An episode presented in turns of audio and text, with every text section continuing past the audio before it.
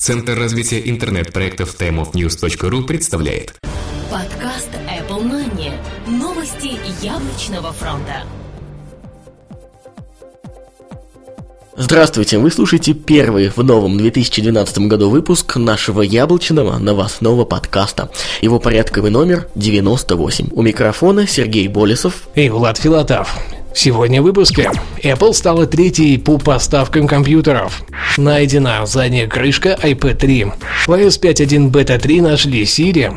Четырехъядерный процессор был найден в iOS 5.1. Google TV подружился с iOS. iPad 3 уже в производстве релиз в марте. Apple собирают новую встречу. Подтверждение о приобретении Anobit.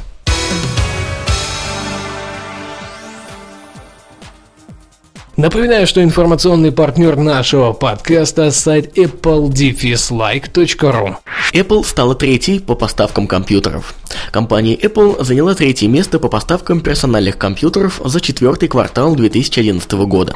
Такие данные привела компания Gartner, опубликовав свой ежеквартальный отчет по данному направлению.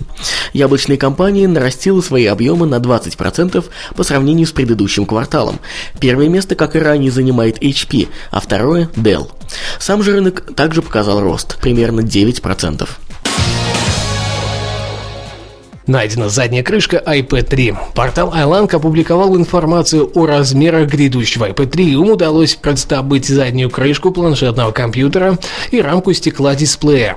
Как оказывается, новое поколение будет немного толще второй версии, хотя на глаз увидеть различия будет очень сложно. Отверстие под камеру на задней крышке сделали чуть больше, и теперь сам глазок обрамлен алюминиевым ободком. Такие изменения вполне могут быть причиной интеграции нового дисплея и более объемного аккумулятора аккумулятора, слухи о которых ранее уже не раз всплывали в сети. В iOS 5.1 Beta 3 нашли Siri. Журналисты, как и ранее, копаются в новых бета-версиях iOS. Третий по счету выпуск версии 5.1 получил намек на использование технологии Siri в будущих версиях устройств. Вы тоже можете увидеть это, если уже установили данные обновления на свой iPad 2. Просто открываем настройки, переходим в общие и выбираем вкладку клавиатура. После чего перед вами появится сообщение о соблюдении конфиденциальности информации и диктовки. Совершенно не обязательно, что данный функционал появится на iPad или iPad 2 с финальным релизом 5.1. Скорее всего, это будет эксклюзив, готовящегося к выходу iPad 3. Четырехъядерный процессор найден в iOS 5.1. Компания Apple, похоже, в очередной раз пропустила утечку информации о грядущем обновлении железной начинки своих мобильных устройств. В iOS 5.1 Beta 3 была найдена строка, отвечающая, скорее всего, за чипы A6. На данный момент обозначение Cores, слэш Core 0 и Core 1 отвечает за A4 и A5. Соответственно, там же был Core Core 3. Слухи о новых чипах на четырех ядрах ходят уже давно. Похоже, в новом iPad 3 и iPhone 5 они вполне могут появиться. Подтверждение в сети все больше и больше.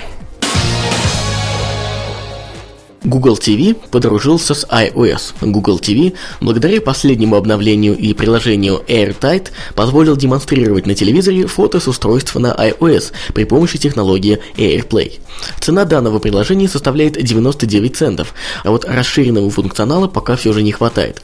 То есть контент с DRM-защиты пока остается не у дел. Работает система как и с Apple TV. В списке доступных AirPlay устройств вы просто выбираете девайс от Google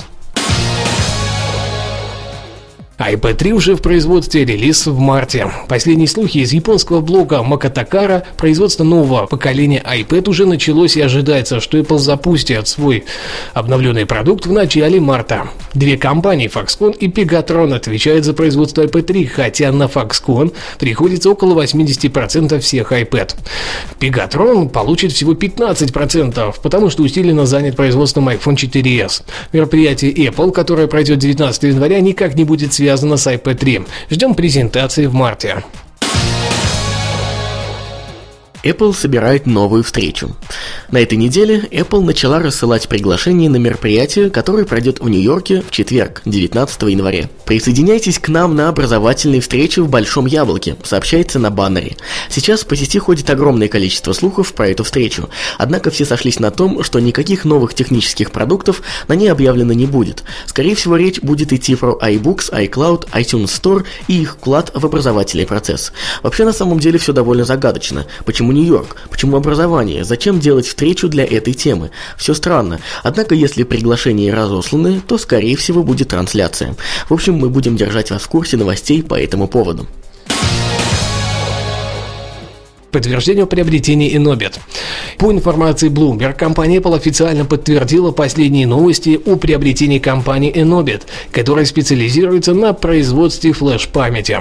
Подтверждение прошло в виде стандартных шаблонных заявлений Apple о поглощении маленьких компаний. Эти официальные заявления не включают никаких подробностей и тем более какой-то более эксклюзивной информации о покупке или о будущих планах Apple на компанию Inobit. В общем, как обычно, в стиле Apple. Последние три новости были взяты с портала iekb.ru, за что им большое спасибо.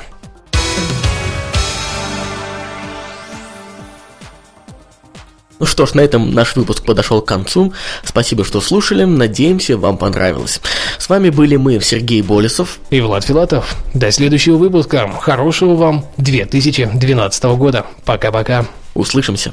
Подкаст выходит при поддержке независимой ассоциации русскоязычных подкастеров ruspod.ru Подкаст Apple Money.